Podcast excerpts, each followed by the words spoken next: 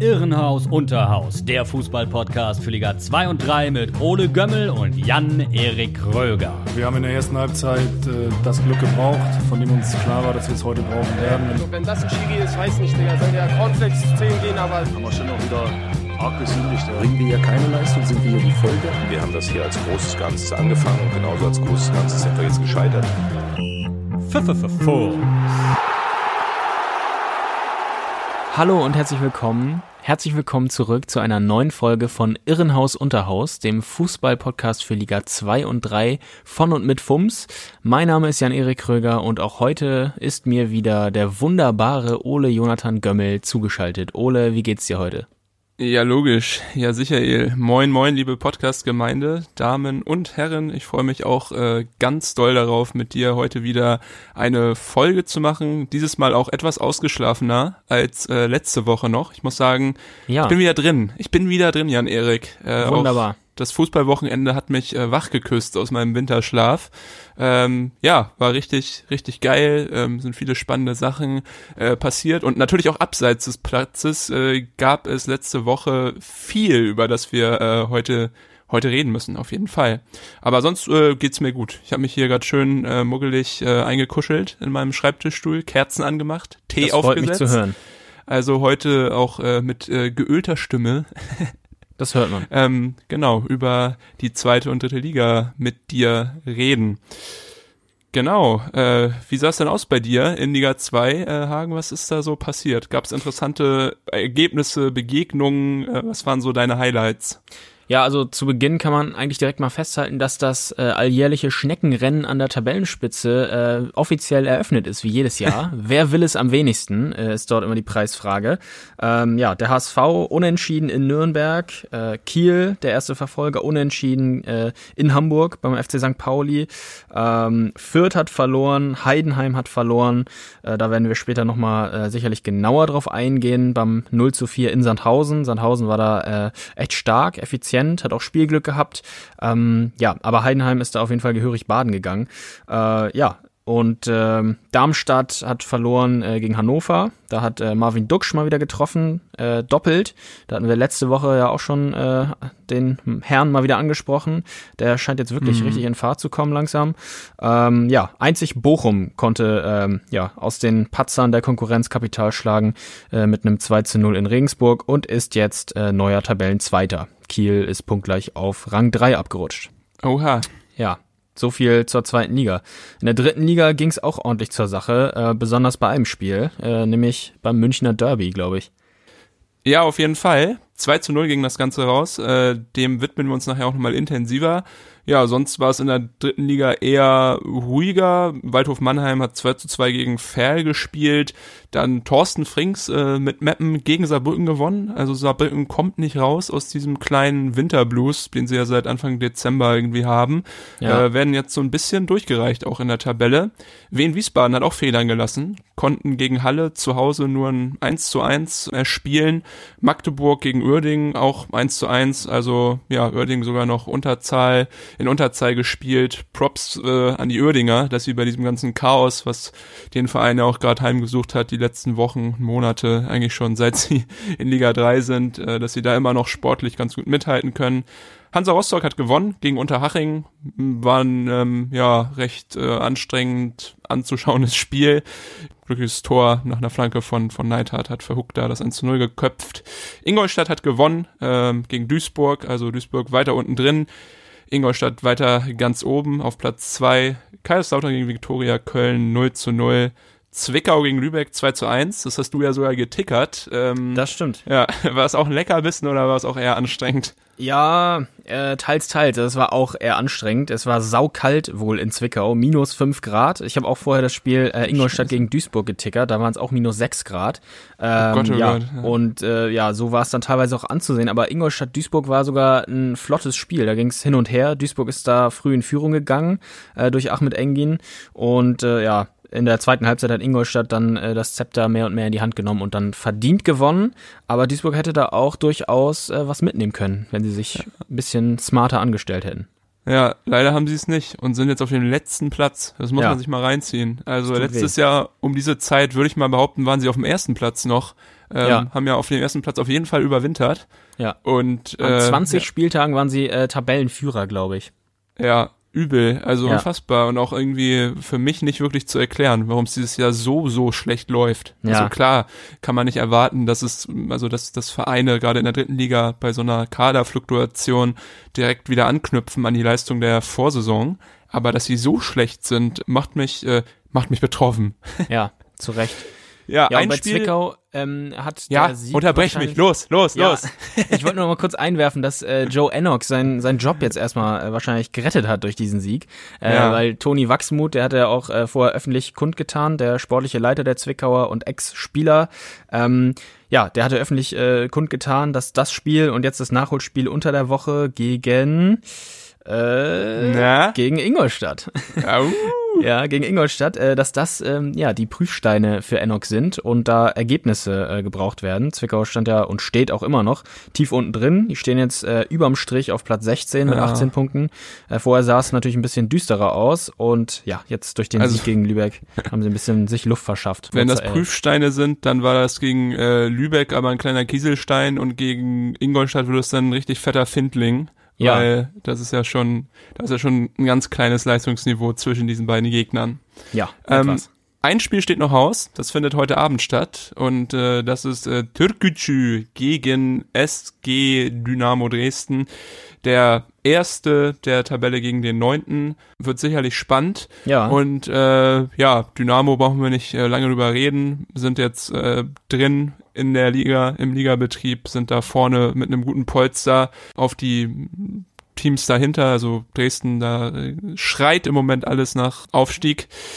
Mittlerweile 17 Spiele drin, äh, nach heute Abend 18, mal schauen, könnten dann, warte mal, ich glaube Ingolstadt hat auf Platz 2, genau, 31 Punkte, Dresden äh, 35, könnten also heute sieben Punkte gut machen auf den zweiten Platz. Und das ist dann schon echt ein stabiles Polster und da, ja, Ja. können sich die Verantwortlichen in Sachsen dann auch mal zurücklehnen langsam, glaube ich, wenn sie so ihren Stiefel weiterspielen.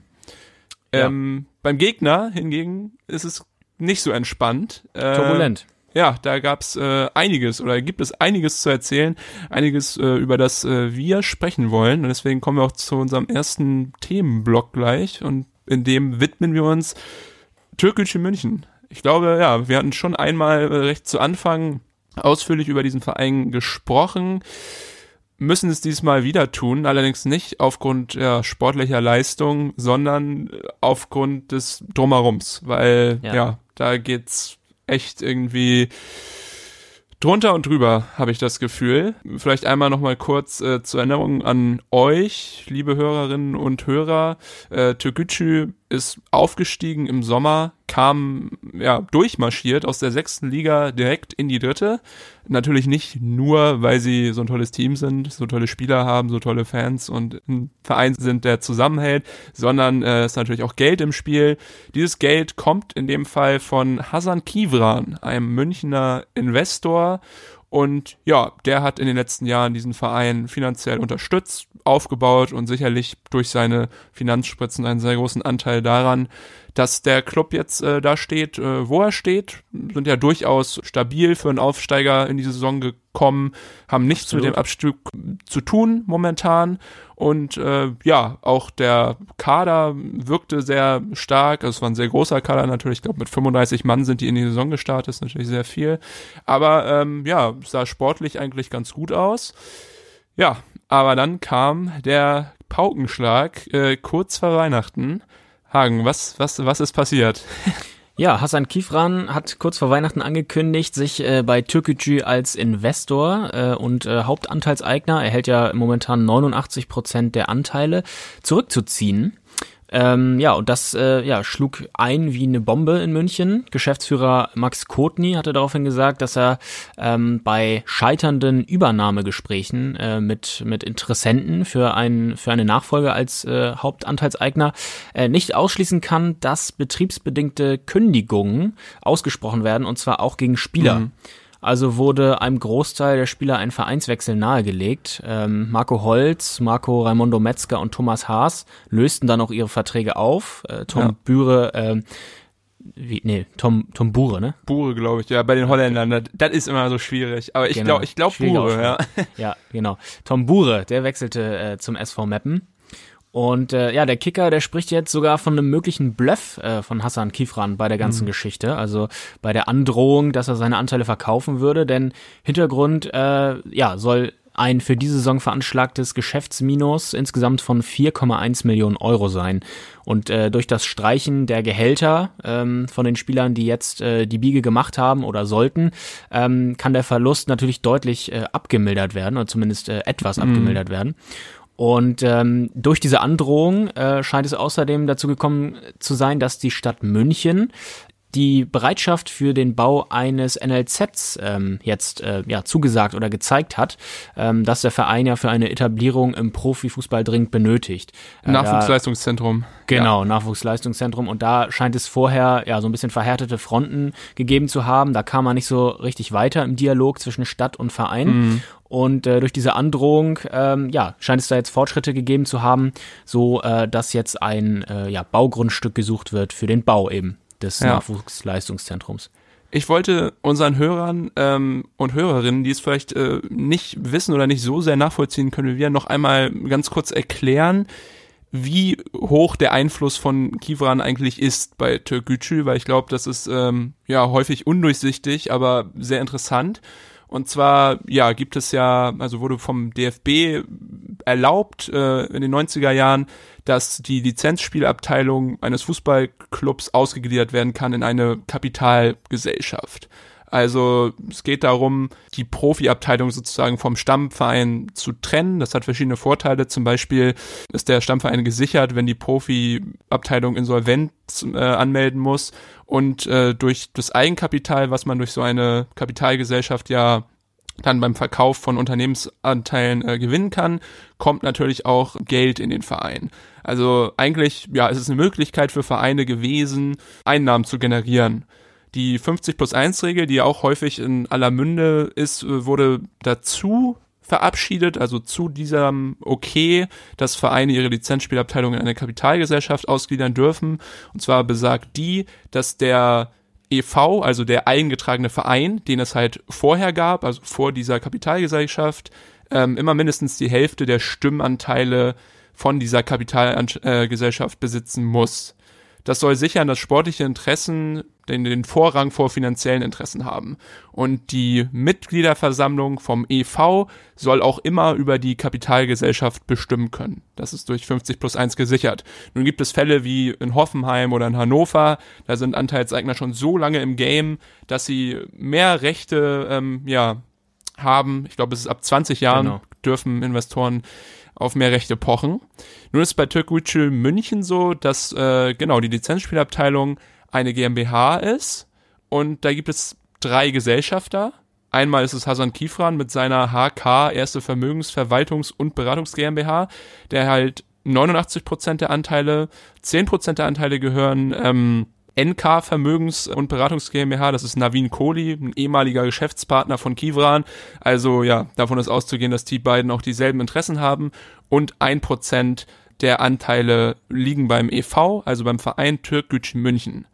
Nun ist es so, dass der EV jedoch auch von Hasan Kifran kontrolliert wird. Er ist dort Vorstandsvorsitzender, also kann man sagen, genauso wie Ponomarev auch in Uerdingen das gemacht hat, ähm, ja, wird diese Regel umgangen, zwar im Rahmen des Gesetzes, aber dieser Hasan Kivran ist eigentlich der Nabel der Welt für Türkgücü. Also alles, was in diesem Verein passiert, geht über seinen Tisch und ähm, der Verein ist halt auch total abhängig von ihm.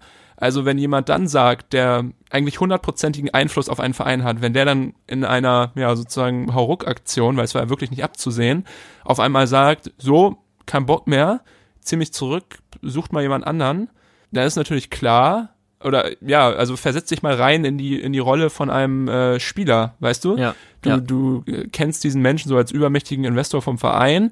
Äh, Entscheidungsmacht äh, liegt nur bei ihm und dann sagt er auf einmal, jo, kein Bock mehr, ciao. Da denkst du natürlich, okay, fuck, äh, was ist jetzt eigentlich mit meiner Arbeit? Und das war auch bei Türkgücü so, da gab es ja schon äh, Stimmen, die gesagt haben, hm, vielleicht muss man sich da vom äh, Lizenzspiel-Profibereich abmelden. Wer weiß, ob die Liquidität nachgewiesen kann. Bis 21. Januar muss das jetzt passieren. Also da ging es richtig drunter und drüber. Und da kann ich es dann schon gut verstehen, dass jetzt die drei Spieler, die ihre Verträge aufgelöst haben, dies gemacht haben. Und auch Tom Bure, der ja ein Top-Mann in der dritten Liga eigentlich ist, äh, sagt so, ja okay, dann, dann schaue ich mich mal um. Allerdings dann, äh, wie du gerade eben schon gesagt hast, 16 Tage später der Rücktritt vom Rücktritt. Und ähm, ja, da frage ich mich auch, was, was kann da, also was ist da passiert? Wie gesagt, Max Kontny hat ja gesagt, in Gesprächen sei er überzeugt, äh, nochmal, nochmals überzeugt äh, geworden, äh, Ja. also vom, vom Umfeld und äh, von Genau. den Fans. Rückhalt der Fans und äh, infrastrukturelle Fortschritte sollen die Ja. Gründe dafür sein, für die Entscheidung. Ganz ehrlich, also das, das, das glaube ich nicht. Das glaube ich nicht. Das kannst du mir nicht erzählen, Ja. dass du so eine, so eine, ja, monumentale Entscheidung triffst und nach 16 Tagen wieder um, also umbrichst. Also auch die Süddeutsche Zeitung hat's geschrieben, der Kicker hat's geschrieben. Jeder Ja. glaubt eigentlich, dass das so eine Art Ente war, Ja. um sich halt halt von, von überflüssigen Spielern vielleicht zu verabschieden, diese vielleicht selber dazu zu bringen, da den Schlussstrich zu ziehen. ja. Und natürlich müssen wir auch hier zugeben, dass es natürlich auch gemutmaßt ist von uns jetzt und dass wir dafür natürlich keine Beweise haben. Aber ich meine, dafür haben wir auch diesen Podcast, um mal sowas rauszuhauen. Ich finde, das hat schon einen sehr bitteren Beigeschmack. Und als Spieler, auch wenn ich jetzt noch Vertrag habe bei Türkgücü und jetzt weiß, okay, Kiefer macht weiter, hätte ich eigentlich keinen Bock mehr, für so einen Club zu spielen. Ich weiß nicht, Nee. wie du das siehst. Ja, das wird mir ganz genauso gehen. Also da äh, durch diese Unsicherheit, die dann da ja auch immer mitspielt und äh, im Endeffekt ist es ja so, also Kifran behandelt den Verein ähm, ja wie ein äh, Objekt, wie ein Wirtschaftsunternehmen, äh, mit dem er Profit machen möchte oder äh, ja auf jeden Fall ganz klar wirtschaftliche Interessen äh, voranstellt und nicht äh, die sportliche Entwicklung, zumindest jetzt in dieser Situation. Er bekräftigt ja immer, dass er der Entwickler des Vereins ist ähm, und äh, ja äh, auf lange Sicht mit dem Verein ähm, ja äh, Fortschritte erzielen möchte. Aber ähm, das, also diese dieses Vorgehen, ähm, ja drückt eigentlich ein bisschen das Gegenteil aus meiner Meinung nach. Und äh, ja, ich hätte da natürlich auch ganz klar als Spieler keine Lust drauf. Und das sind, äh, ja, wenn er das wirklich so gemacht hat, ähm, mit diesem äh, Rückzug vom Rückzug als äh, Taktik, um äh, ja wirtschaftliche ähm, wirtschaftliche Vorteile aus dieser äh, Aktion zu generieren, dann ähm, ist es schon ja skrupellos und äh, ja hat einen ganz bitteren Beigeschmack, wie du es äh, eben auch schon gesagt hast. Und ähm, nochmal, um auf diesen Grund, um auf die von ihm angeführten Gründe äh, zurückzukommen, Rückhalt Ja. der Fans und infrastrukturelle Fortschritte. Also infrastrukturelle Fortschritte In 16 heißt Tagen. Für, Genau, das heißt für mich übersetzt, die Stadt München zeigt sich jetzt äh, gesprächsbereiter als zuvor durch seine Androhung und äh, Rückhalt der Fans, äh, ja wahrscheinlich, äh, ja war da die die der Tenor bei den Fans, äh, bitte bleib doch, wir sind aufgeschmissen ohne dich, äh, du hast das mit uns angefangen und äh, ja wir brauchen dich und deine deine Mittel, die du hier reingesteckt hast.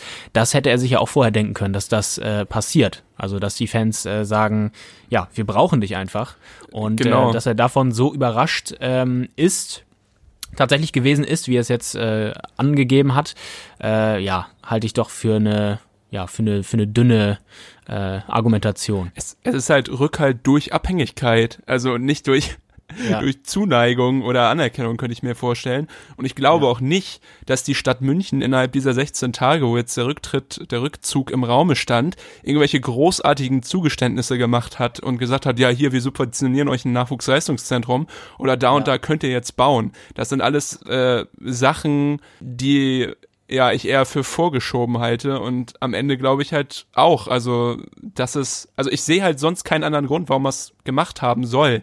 Ich meine, er ist ja, das, die, die, die, genau, die Dinge, die jetzt im Nachgang kamen, wo er auch gesagt hat, deswegen ist er jetzt wieder dabei, die waren absehbar und ähm, Genau. bis jetzt irgendwie, ja, der Grund, diese überschüssigen Verträge loszuwerden oder mal wieder Aufmerksamkeit zu bekommen, ähm, will ich ihm nicht unterstellen, aber wirkt fast so, äh, sehe ich eigentlich keinen plausiblen Grund, warum jetzt dieses äh, ja, Affentheater da veranstaltet wurde. Ja. Das stimmt. Aber naja, ich bin mal gespannt, ob es sportliche Auswirkungen hat auf den, auf den Verein. Ich weiß es nicht. Eigentlich ist es, äh, es ist ein cooles Team, wie gesagt, mit, mit tollen Spielern, mit einem tollen Trainer, der auch einen, einen super Job macht und Ja. gerade Peter Sliskovic und Sercan äh, Sarare haben wir schon gesagt, überragendes Duo in dieser Saison. Wobei ich jetzt gehört habe, dass äh, Sliskovic f- auch Kaiserslautern angeboten wurde. Also das ist auch immer noch so eine Sache, dass Türkgücü anscheinend ihre Spieler irgendwo anbietet, ohne dass sie selber davon wissen. Ähm, Ist auch nicht Okay. irgendwie so ein feiner Zug. Und ja, ich weiß nicht, diese Alleinherrschaft von Investoren ist nur schwierig zu ertragen. Allerdings glaube ich halt auch, dass es kein Zurück mehr davon gibt, weil ich habe schon oft überlegt, oder ich habe mich auch schon, wir beide haben uns ja schon häufig darüber aufgeregt, aber Ja. am Ende ist natürlich, äh, also wird die Lösung nicht sein, dass so etwas mal verboten wird, weil das wird Nein. einfach nicht geschehen. Ja. Ähm, die einzige Lösung wäre natürlich, wenn halt Spieler oder Berater sagen so, ja, nee, nee, meine Klienten oder ich selber, ich habe keinen Bock äh, für solche Clubs zu spielen und die dadurch dann halt ohne Spielermaterial dastehen irgendwann.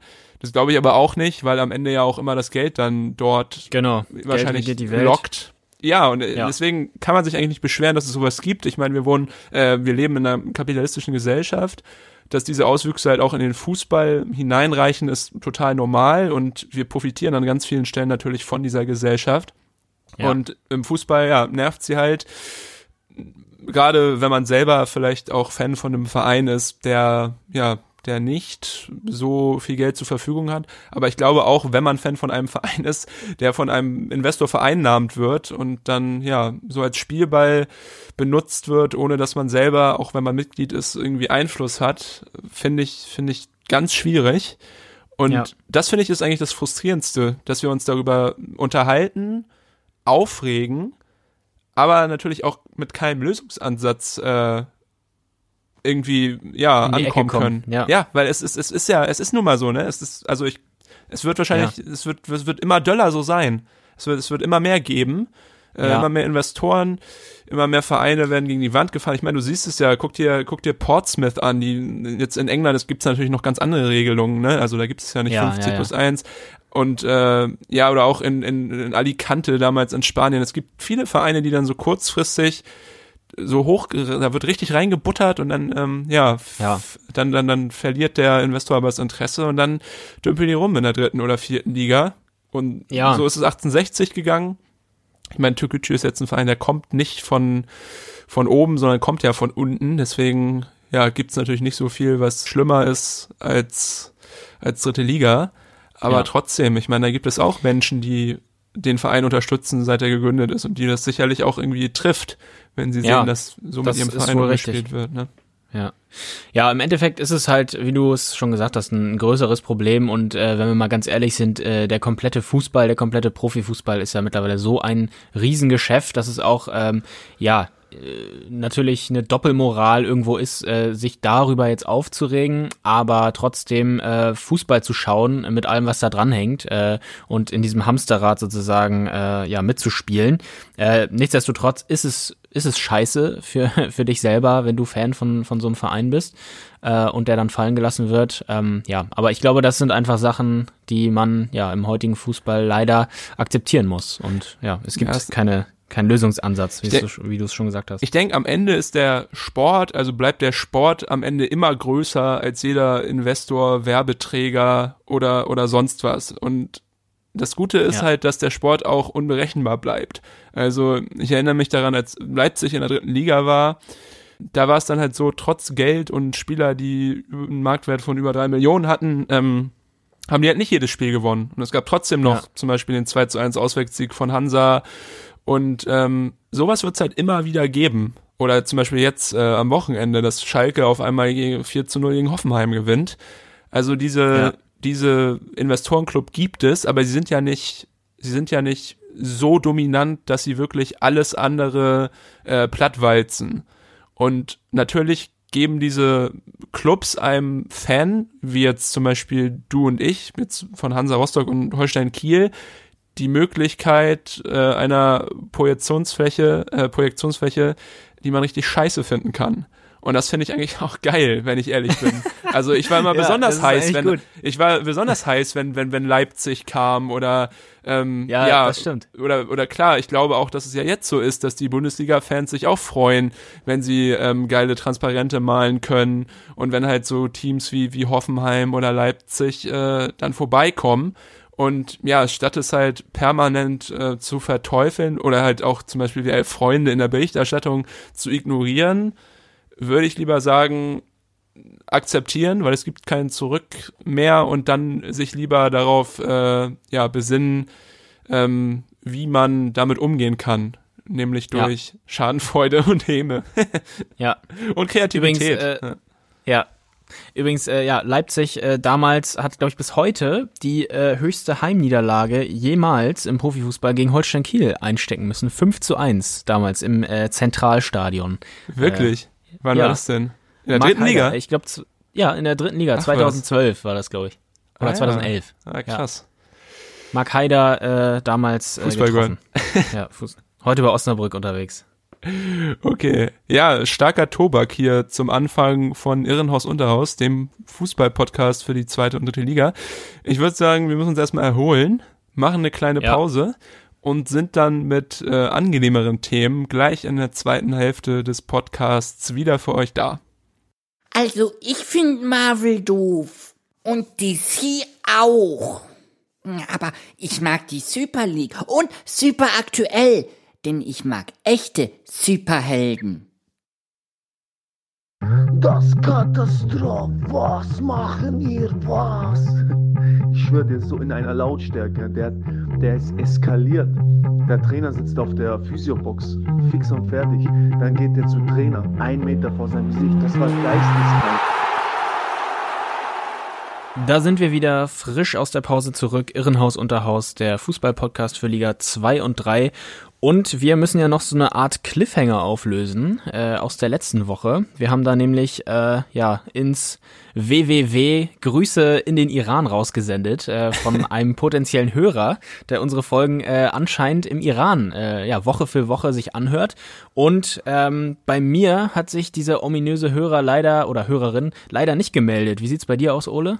Nee, bei mir auch leider nicht. Aber Bei dir auch nicht. Nee, du hast aber verraten, dass er die aktuelle Folge Skandal. sogar gehört, gehört hat, ne? Also Ja, genau. es gab wieder den Klick aus dem Iran.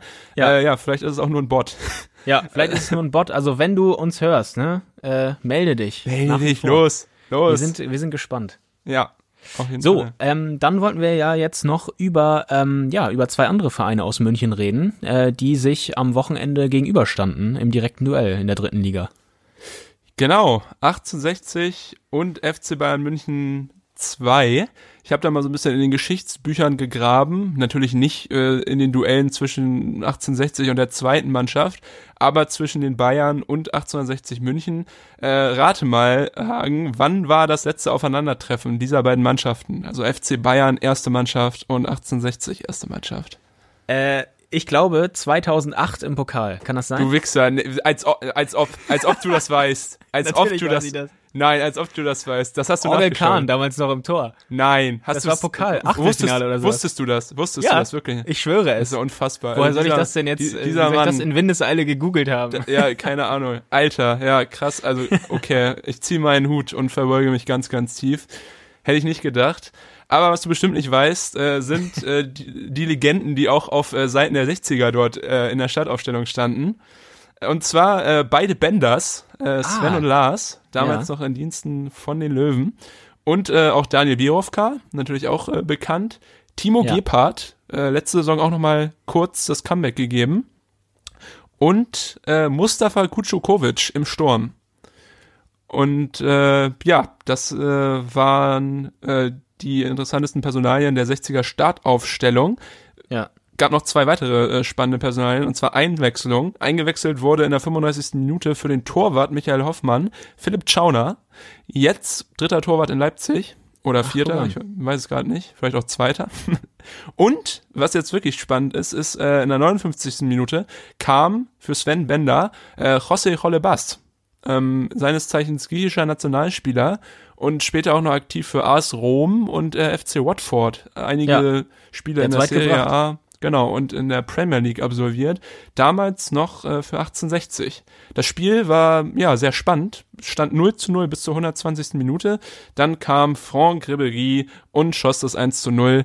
Äh, ja, und damit 1860 München aus dem Pokalwettbewerb. Dafür gab's jetzt dieses Wochenende eine kleine Rache, würde ich sagen. Nämlich Ja. äh, beim Duell der kleinen Bayern, Bayern München 2 gegen 1860 München, haben die 60er mit 0 zu 2 gewonnen. Oder 2 zu 0, ist ja schwierig. Das Stadion Grünwalder Straße wird ja von beiden Teams äh, genutzt. Also wer jetzt da das äh, Heimrecht hatte, also Heimrecht hatte Bayern 2, aber aus den Fenstern rund ums Stadion hingen doch äh, mehr 60 Fahnen und äh, Schals, so wie ich das gesehen habe. Aber das Spiel war super und es war auf jeden Fall eines Derby äh, würdig. Es, gab's, äh, es gab viele spannende Szenen, Torraumszenen, eine rote Karte, zu der Ja. wir gleich noch äh, kommen.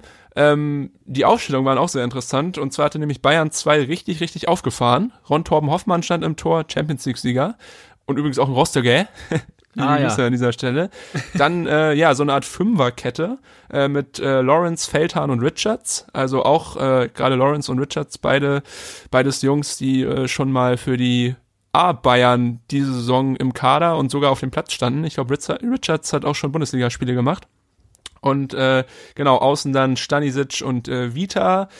Dann auch Thiago Dantas, der Protégé von Hansi Flick, wie er ähm, ja gerne noch beschrieben wurde vor kurzem. Angelo Stiller, Timo Kern und Fiete Ab und Joshua Zirkzee. Und ja, Zirkzee war es auch, der direkt am Anfang des Spiels in der 27. Minute recht unrühmlich in Erscheinung trat. Ja, was für Und eine zwar, Szene. ja, war es ein Abpraller, glaube ich, äh, vom, von, von Marco Hiller, dem Torwart der 60er. Und ja, der Ball ähm, befand sich auf Höhe des 5-Meter-Raums und da gab es so ein bisschen Rumgestocher. Auf jeden Fall, ähm, ja, Ende der Szene nach diesem Wollknäuel da im Strafraum. Hiller krümmt sich am Boden, blutet wie Sau aus dem Ja, Gesicht. Blut überströmt, Und ehrlich. ja, Zirkzee steht ein bisschen bedröppelt daneben und wird von den 60er-Spielern ähm, umringt und angebrüllt. Äh, ja, es war, glaube ich, sehr, sehr unglücklich. Ähm, Zirkzee ist dann mit offener Sohle den Ball hinterher gejagt und hat dann Marco Hiller tatsächlich im Gesicht getroffen. Ja. Ich glaube, er hatte da zwei Cuts, die kurz getackert werden mussten und das sah echt, echt übel aus. Ja. Und ähm, ja, hat dann zu Recht die rote Karte bekommen, äh, hat sich auch noch entschuldigt und ich glaube, also ich habe ihn auf jeden Fall abgenommen, dass er das nicht äh, mit Absicht gemacht hat. Ähm, Ja, hat das belegen auch, die TV-Bilder. Also Klar, ja, der Ball ja. ist da in der Nähe und er, er, er ja, holt aus, äh, will den Ball da erwischen und trifft dann leider Hiller im Gesicht. Also Mhm. das sah wirklich ganz unglücklich aus. Ja, wurde jetzt gesperrt, drei Spiele tatsächlich im Nachgang, was auch in Ordnung Ja. ist. Aber ja, das wirklich Interessante an der Szene ist, dass Hiller danach weitergespielt hat Ja. Und das auch richtig, richtig gut. Also der Junge sah im Interview danach echt aus so ein bisschen wie äh, ja, Frisch aus dem Krieg, ehrlich. Frankensteins Monster oder ja so. Ja. Ähm, aber es hat ihm nichts ausgemacht. Äh, der Magenta Sport äh, ja, Kommentator hat ihn auch abgefeiert wie sonst was. Aber das war auch äh, ja echt ähm, ja Hut ab vor dieser Leistung. Ähm, ja. dass In man Derbys da, werden Helden geboren. Ne? Genau, mit zwei Löchern im Kopf noch so weiterspielt. Äh, ja, es ging dann auch ganz ähm, munter weiter nach dieser roten Karte. Das erste Tor fiel in der 44. Minute.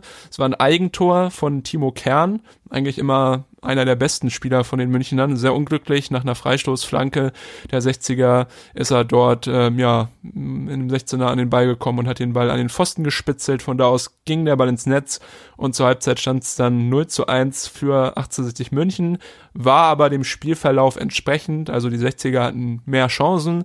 Ähm, es war ganz okay, auf jeden Fall, dass es zur Halbzeit 0 zu 1 stand. Äh, in der zweiten Halbzeit sah es ein bisschen anders aus. Da hat äh, Bayern eigentlich das Spiel gemacht und auch mit einem Mann weniger sehr gut äh, ja, agiert. Viel lief da über Angelo Stiller, ähm, den ich persönlich äh, schon die ganze Saison her sehr bewundere. Der ja, spielt echt super Standards, hat eine klasse Übersicht, ein super Stellungsspiel. Ähm, wenn man jetzt äh, große Vergleiche herbeiziehen will, erinnert er mich, er mich schon fast so ein bisschen an Josua Kimmich von seinem äh, Spielstil.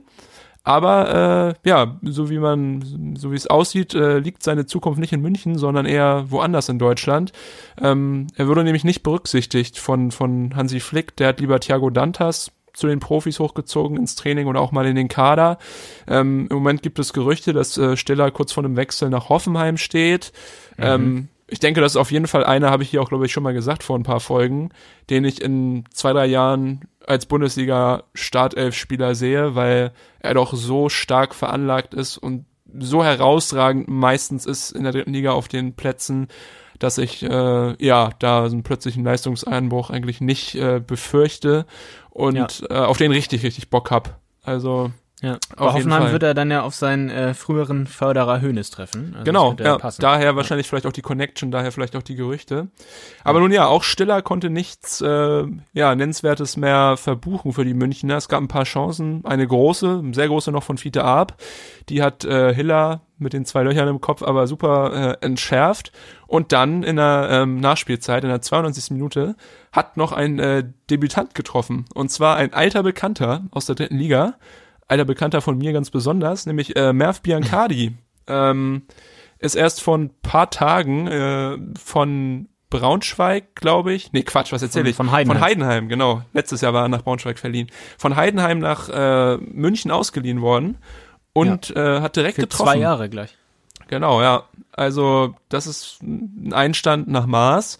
Biancardi ja ja auch ein sehr ähm, wandelbarer Spieler. Ich weiß noch damals, als er zu Hansa Rostock gewechselt ist von Erfurt, äh, wurde gesagt, ja, das ist einer fürs zentrale defensive Mittelfeld, zentrales Mittelfeld. Dann wurde er so ein bisschen unfunktioniert und hat im linken Mittelfeld gespielt. Dann auch, ähm, ja, die Saison, glaube ich, mit fünf Toren und zehn Vorlagen. Oder waren es zehn Tore und fünf Vorlagen? Auf jeden Fall zehn und fünf äh, beendet, ist dann zu Heidenheim gewechselt. Ja, da nie so einen wirklichen Durchbruch geschafft, aber dann auch letztes Jahr in der Rückrunde für Braunschweig maßgeblichen Anteil gehabt, dass die äh, Roten Löwen äh, aufgestiegen sind. Und ja, vielleicht diese Saison dann auch Anteil, dass die Schwarzen Löwen noch länger im Aufstiegskampf mit oben dabei sind. Aber ja, der hat sich richtig gut integriert, obwohl er wahrscheinlich äh, ja erst ein paar Trainingseinheiten mit den neuen Teamkollegen hatte hat er richtig gut äh, aufgespielt und mir sehr gut gefallen. Und natürlich äh, gönne ich ihm das auch als alten Rostocker, dass er dort äh, trifft. Und ja, ist ein super Typ und, glaube ich, ein Gewinn für jedes Team in der dritten Liga. Ja, das waren erstmal meine Gedanken zum Spiel. Äh, ja. Wie hast du es gesehen? Wer ist dir besonders aufgefallen? Oder ja, was hat dich begeistert? Ja, also äh, diese Szene äh, zwischen äh, Zirkzee und äh, Hiller, ja, ist, wie gesagt, haben wir gerade schon kurz drüber gesprochen, äh, mir am prägendsten in Erinnerung geblieben. Vor allem, du hattest es gerade auch nochmal gesagt, äh, bei dieser einen Chance, wo Arp noch an den Ball kommen kann und sich Hiller wieder äh, dazwischen wirft mhm. und nach dem Ball hechtet und wirklich wieder auf äh, wieder volles Risiko geht. Das hat mich schon beeindruckt und äh, bekräftigt auch mal wieder so die These, die ja oft auch gesagt wird von, von Fußballern, von Feldspielern, dass Torhüter echt verrückte Vögel sein müssen und äh, ja wirklich eine Schraube locker haben müssen, weil ich weiß nicht, ich könnte es glaube ich nicht, äh, mein, mein äh, Instinkt da so auszuschalten, mein Überlebensinstinkt nach so einer Szene. Äh, ich wurde da schon getackert, äh, habe da eine riesige Platzwunde am Schädel und äh, schmeiß mich dann wieder so rein mit dem Risiko, wieder so getroffen zu werden. Und man sieht es auch in der Szene und in der Zeitlupe, äh, er schließt dann da noch äh, die Augen und äh, ja, möchte eigentlich selber gar nicht hinsehen, ob er jetzt wieder mit ihm zusammenrasselt oder nicht.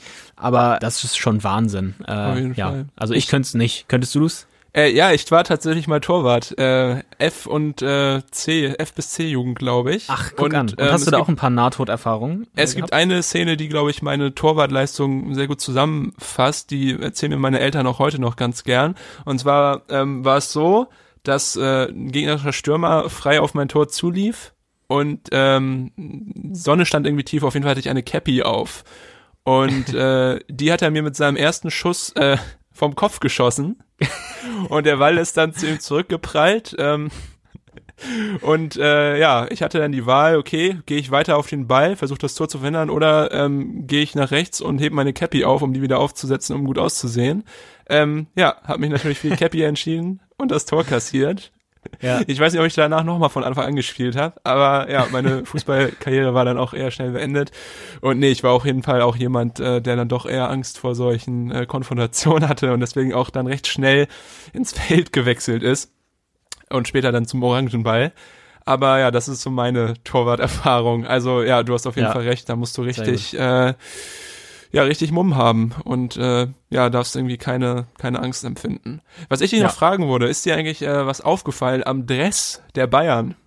Ja, absolut. Da war ich mich, äh, sah ich mich auch kurz wieder in den 90er Jahren bei dem äh, Dress von den Ja, Bayern. Ähm, genau, für alle, die es nicht 94 oder so, das Trikot. Daran gesehen äh, ja, erinnert. fast. 91 bis 93. Ah, okay. Ähm, war das Design. Das war nämlich, genau, die Bayern haben im äh, Human Race Trikot äh, gespielt. Das ist eine, ähm, ja, eine, eine Kampagne vom, vom Trikotsponsor Adidas. Und zwar wirken auch ein paar andere Teams mit. Ich glaube, Juve, Real Madrid, Manchester United und Arsenal ähm, Mhm. tragen an bestimmten Spieltagen in der Saison Trikots, die von Pharrell Williams, dem äh, Happy-Sänger und ja, Musikgenie designt wurden. Und Okay. ähm, genau, das ist irgendwie aus äh, recyceltem Material. Und die Einnahmen aus diesem Trikot spendet der FC Bayern an die SOS Kinderdörfer weltweit.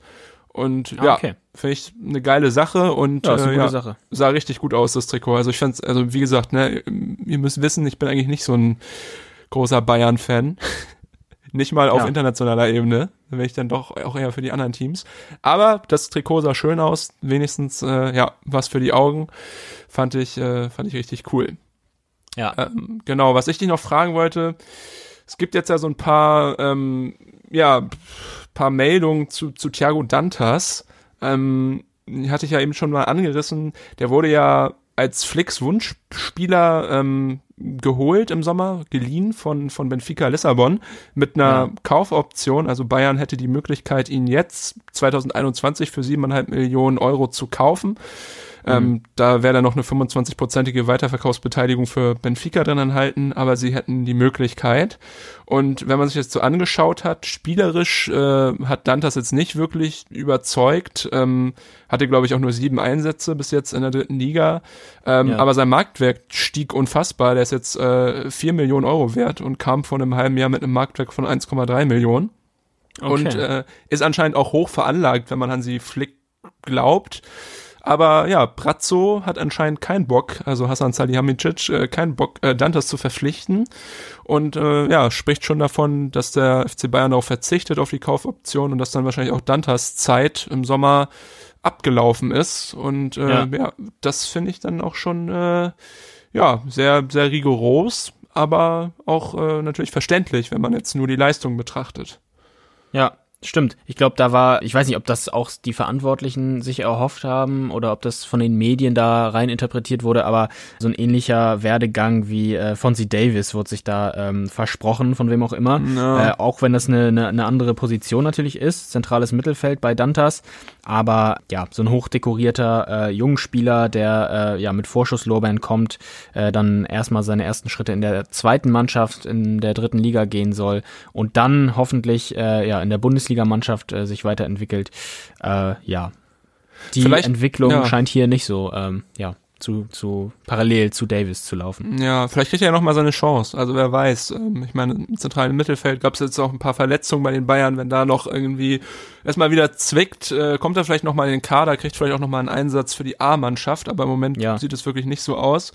Äh, ja, unter dem Hintergrund finde ich es eigentlich auch schade, dass man dann auch ähm, Angelo Stiller sagt, äh, ja, du kannst auch gehen, weil das ja. Ja. eigentlich die ähnliche Position ist und das eigentlich jemand ist, der total überzeugt hat und äh, ja auch ein Urbayer eigentlich ist. Spielt glaube ich seit 2010 da, seit er neun Jahre alt ist. Und ähm, ja, finde ich eigentlich schade, dass man dann da sagt, okay, den wollen wir dann lieber nicht. Und wie Ja. gesagt, es gibt schon genug Interessenten. Hoffenheim haben wir Ja. schon gesagt, auch Wolverhampton oder Werder Bremen haben da schon mal äh, vorgeführt, äh, vorge vorgefühlt. Und äh, ja, wenn nicht Bayern, dann bei einem anderen Verein. Ich glaube, bei so einer Qualität wie Stiller sie hat, ist es ganz egal, ähm, welches Trikot anhat, äh, er anhat. Hauptsache, er steht dann auf einem grünen Rasen. Ja, Gut, mal schauen, wie sich das entwickelt mit ja. den beiden. das soll es gewesen sein erstmal von der dritten Liga. Äh, wir wollen noch mal einen Blick in die zweite Liga werfen und zwar auf ein Team, äh, das noch nicht so sehr stattfand bei uns im Podcast, nämlich der SV Sandhausen. Haben an diesem Wochenende ja sehr sehr überrascht in der zweiten Liga, oder? Ja, ganz genau. Sie haben äh, gegen Mervey Biancardis Stammverein, den ersten FC Heidenheim, mit 4 zu 0 gewonnen. Ja, haben sich dadurch um einen Platz auf Rang 15 verbessert. Vorher standen sie auf Platz 16 und in der Vorwoche haben sie selber 0 zu 4 noch verloren in Hannover. Ähm, ja, und diesmal äh, zeigte sich die Mannschaft von Michael Schiele, der übrigens in Heidenheim geboren wurde, äh, effizient. Oh äh, in dem Spiel. Man muss allerdings auch sagen, wenn man sich jetzt das Spiel am Wochenende anschaut, dass bei den Sandhäusern äh, das Spielglück Hold war. Äh, denn ja, Fangen wir mal beim ersten Tor an, beim 1-0. Äh, Stürmer Daniel Cateruel war da im Zweikampf mit äh, Heidenheims Manon Busch und der Ball prallte im Zweikampf ab und äh, blieb dann genau vor Julius Biada stehen. Der musste dann, also das Ganze fand am 5-Meter-Raum statt, der musste dann nur noch äh, ja, schießen aufs Tor und hatte also eine relativ große Chance, dass der Ball dann reingeht. So kam es dann auch 1 zu 0. Und kurze Zeit später sah Heidenheims Sessa äh, die rote Karte wegen einer Notbremse, auch gegen Biada. Die Entscheidung war auch völlig richtig. Ähm, der war letzter Mann und äh, Biada auf dem Weg zum Tor. Äh, kurz vorm Strafraum wurde er dann regelwidrig gestoppt. Und äh, ja, dann war Heidenheim also schon in Rückstand und in Unterzahl. Wieder kurze Zeit später kam Sandhausen dann nach einer Ecke durch Röseler zum 2 zu 0. Äh, Röseler, der Verteidiger, erzielte da das Tor per Kopf. Also war das Spiel nach einer halben Stunde schon so gut wie gelaufen. Und äh, ja, die Kraichgauer waren aber auch in der ersten Halbzeit das deutlich äh, dominantere Team mit 16 Torschüssen.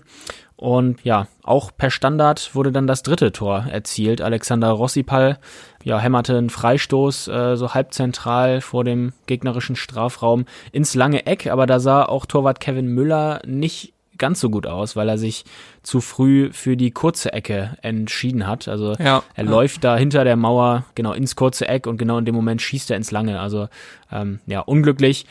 Dann stand es 3-0, in Unterzahl wird es dann schwierig und am Ende musste äh, Kevin Behrens nach einem vollendeten Konter mit seinem 4 0 nur noch den Deckel drauf machen. Mhm. Ähm, ja, also auf dem Papier war es eine souveräne Angelegenheit für Sandhausen. Aber so souverän, wie es jetzt am Wochenende aussah, so unsicher trat die Mannschaft vom Hartwald bisher in der Saison auf. Äh, ich lese mal die letzten Ergebnisse davor vor. 0 zu 4, also gegen Hannover. Davor 0 zu 2, 0 zu 4 und 0 zu 3. Das macht also in Summe 0 zu 13 Tore aus Ui. vier Spielen. Ähm, ja, ist ziemlich heftig. Ja, was wolltest du sagen? Ich wollte, weißt du, woran es liegt, äh, dass, dass, dass äh, Sandhausen jetzt gewonnen hat? Es liegt am Kabinen-Soundtrack. Es liegt am Kabinen-Soundtrack. Ja. Und zwar kam der, wir haben ja schon darüber geredet, ja. äh, Heidenheim veröffentlicht äh, Spotify-Listen mit den ja. Lieblingstracks ihrer Spieler. Und dieses Wochenende kam der Kabinen-Soundtrack vom Innenverteidiger Tim Kister. Ähm, ich lese dir mal gerne drei Tracks vor. Mallorca, da bin ich daheim. Von Mia Julia. Dann für immer jung, Bushido featuring Karel, Karel Gott. Und äh, 500 PS von Bones MC und Raf Camorra. Also, äh, ah, ja. das scheint der, der Sieg-Soundtrack äh, für die Sandhäuser zu sein. Vielleicht, äh, ja, Abwehr zu null, also kann man sagen, Tim Kister hat den Soundtrack ähm, ja für die fürs Betonanrühren dort äh, geliefert und anscheinend hat genau das äh, bewirkt, dass die Sandhäuser ja. da so gut gespielt haben. Also ich ist für mich am plausibelsten auf jeden Fall. Ja, auf jeden Fall haben sie auch den Ballermann rausgeholt, äh, getreu dem Motto äh, Mallorca oder wie auch immer. Wie heißt der, wie heißt der Track von mir? Mallorca, da bin ich daheim. Ja. Hör mal rein. Genau, getreu diesem Motto. Ja, das werde ich absolut tun. das ist genau meine Musik. Ich wollte gerade sagen, ja, du als äh, ja. bekennender Mallorca-Urlauber, auch ja. dreimal im Jahr Schinkenstraße, so kennt man dich. Ja, genau, so, absolut ich, richtig. Ich weiß schon, wovor, wo, wo, wo du mitgrölst, wenn wir uns das nächste Mal sehen sollten und mal ja. wieder ein alkoholisches Tröpfchen fließt. Wer weiß, ja. wann es passiert, aber dann äh, weiß ich, was du dann anmachst. Ja, vielleicht sogar noch in diesem Leben, wer weiß. Und der ganze Spuk ein Ende hat. Naja, kommen wir wieder zurück zu Sandhausen. Äh, ja, also aus diesen 0 zu 13 Toren geht eindeutig hervor, dass sie defensiv zu anfällig sind. Trainer Schiele probierte gegen Heidenheim zuletzt wieder eine Dreier- bzw. Fünferkette aus. Ähm, Röseler, der dann auch äh, das Tor erzielt hat, kam neu rein. Kista, Schirov äh, waren da seine Innenverteidigerkollegen und Rossipal und Diekmeyer äh, auf den Außen ähm, zu finden. Gegen Hannover spielte Sandhausen auch in dieser äh, Formation, allerdings Contento statt Rosipal äh, auf der äh, linken Außenverteidigerposition. Gegen Kiel davor haben sie 0 zu 2 verloren und äh, eigentlich einen ganz soliden Auftritt hingelegt. Da haben sie mit einer Viererkette verteidigt. Äh, da stand es zur Halbzeit 0-0 und ähm, ja, haben auch ein bisschen Pech gehabt. Ähm, beziehungsweise ja, sie haben einfach ordentlich verteidigt und die Tore, äh, das eine war ein Sonntagsfreistoß von äh, Yannick Dehm und das andere ja war äh, war einfach einmal nicht aufgepasst, mhm. so unglücklich. Ähm, aber im Großen und Ganzen lief das da richtig rund. Also sie sind defensiv einfach ja unkonstant und äh, haben da auch äh, anscheinend in Person von Chile noch nicht so das richtige Rezept für eine sattelfeste Defensive gefunden. Ähm, Im Sommer sind namhafte Leute dazugekommen. Diego Contento kam aus Düsseldorf, Alexander Esswein kam von Hertha BSC, früherer ja. Junior-Nationalspieler und Daniel Calteruel kam von Kräuter Fürth. Früheres FIFA-Beast. An alle FIFA-Spieler ja. und Spielerinnen unter euch. Alexander Esswein, FIFA 13. Like, wer es noch kennt. ja, genau. Ja, und äh, auch sonst sind erfahrene Akteure wie Dennis Diekmeyer, Aziz Bouadouz, äh, ja, Kevin Behrens im Kader vorhanden. Also ähm, das ist eigentlich eine, eine ganz äh, erfahrene Truppe. Ähm, aber anscheinend haben sie sich in dieser Zusammensetzung noch nicht wirklich gefunden.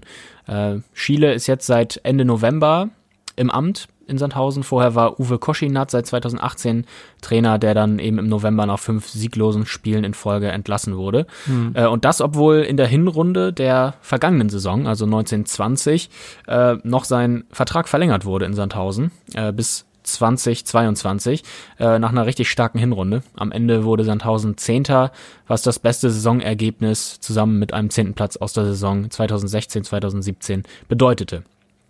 Ja, in diesem Jahr scheinen es die Sandhäuser etwas schwerer zu haben, was man wohl nicht wirklich mit der Abwesenheit äh, der Fans im Stadion begründen kann. Denn äh, no front, aber so wie das Stadion jetzt aussieht, so leer, so sieht's eigentlich immer aus, oder? Uiuiui, ui, ja, das lass mal nicht die Sandhäuser hören. Aber ja, ja klar. Also ist, ist nicht so voll, das wissen wir selber. Das Groß Asbach ist ja auch nur eine kleine Liga. Stadt. Ja. Klar. Ja. Ja. Nein, wollen wir mal nicht so gehässig sein. Ähm, ja, Sandhausen hat es dieses Grüße. Jahr äh, bisschen schwieriger als äh, in den letzten Jahren und äh, ja, der Abstiegskampf, äh, der scheint äh, ja real zu sein. Unausweichlich. Müssen, ja, unausweichlich. Aber es gibt Mannschaften, die ich persönlich noch schwächer, zumindest derzeit, äh, einschätze und über Pauli. die haben wir auch schon letzte Woche zum Beispiel gesprochen. Ja, bei Pauli läuft's überhaupt nicht äh, rund. Immer nicht äh, verloren, ich mein die ersten vor allem zwei Spiele. Auch, ja, stimmt. Aber ich meine vor allem äh, Braunschweig und Würzburg. Ah, okay. Ähm, vor allem Würzburg. Äh, ja, ist schwächer als Sandhausen, würde ich sagen. Am Ende muss es ja auch nur zwei Teams geben, die noch schlechter sind und äh, schon Genau. ist man da in der Relegation und hat noch die Möglichkeit, doch äh, den Klassenhalt zu feiern. Also das ist, denke ich mal, auch alles möglich und wenn man die letzte Saison sich anschaut, dann weiß man ja auch, dass Sandhausen ähm, in den letzten Spielen Klatsch ist, wie man es im Basketball sagen würde. Äh, ich erinnere mich gerne noch zurück an das äh, Spiel gegen den HSV zum Beispiel. Stimmt. Ja. Dennis Diekmeyer. Gut, äh, ja, diese Woche ähm, wollte ich noch mal zum Abschluss sagen, könnt ihr euch jeden Tag dritte Liga gönnen, außer Donnerstag. Ähm, es gibt fünf Nachholspiele insgesamt. Äh, Fair spielt gegen Unterhaching, Bayern 2 gegen Meppen, Magdeburg gegen Saarbrücken und Lübeck gegen Waldhof sowie Zwickau gegen Ingolstadt. Also das äh, die die super Fußballwoche für alle, die darauf Ja. Bock haben. Äh, ich werde sie heute schon einläuten und äh, mir nachher auf jeden Fall Türkgücü gegen Dynamo Dresden ähm, reinziehen und mich Ja. damit äh, dann schon auf ein ereignisreiches Wochenende vorbereiten. Hansa spielt nämlich gegen Lübeck. Derby, Derby Time. Ach, guck an, ja. Ja. Was geht in der zweiten Ja, Liga ich werde so? am ja, ich werde äh, am Mittwoch vor allem ähm, mit Spannung das Spiel äh, von Holstein zu Hause im Pokal gegen die großen Bayern äh, verfolgen. Klar, das ja. äh, ja verlegte DFB-Pokalspiel. Äh, Dienstag äh, spielt ja auch noch du? Leverkusen gegen, Ja. ich weiß gar nicht, gegen wen spielt Leverkusen? Weiß ich Oh, grad nicht. du, da überfragst du mich. Ja, ist ja auch egal, ne? Wir sind ja hier zweite und dritte Liga. ah, genau. Äh, was ich tippe bei Ja. äh, Kiel gegen Bayern, äh, ich glaube eine, das wird eine knappe Sache, weil Bayern äh, mit der C11 spielt und ähm, ja, weil sie sich schon, deshalb sage ich äh, äh, 0 zu 2 für Das die Bayern. Wie bist du dir sicher, dass sie mit der C11 spielen oder wurde das schon irgendwo angekündigt? Nee, das ist äh, Intuition. So, ich ja. weiß nicht, ob sie es tun, aber ähm, ja, ich meine, sie haben ja wieder einen straffen äh, ja, Terminplan vor sich äh, im Februar. Gut, das ist noch ein bisschen hin, aber ist ja auch wieder Champions League und ähm, ja, ich glaube, ich weiß nicht, äh, ich könnte es mir gut vorstellen, dass sie da, dass da nicht unbedingt äh, nur die die Top-Männer aller Lewandowski auf dem Platz stehen. Ja? Zumindest hoffe ich Vielleicht ist auch der Wunsch Vater des Gedanken, man weiß es nicht. Mal schauen. Okay, ich bin gespannt. Ich werde auch reinschauen. Na, Gut, dann äh, ja, sind wir gespannt und hören uns nächste Woche Irrenhaus Unterhaus, äh, euer Podcast für die zweite und dritte Liga. Ich freue mich schon, äh, Hagen. Ich hoffe, du dich auch. Bis Absolut. dahin. bis dahin, macht's gut. Ciao.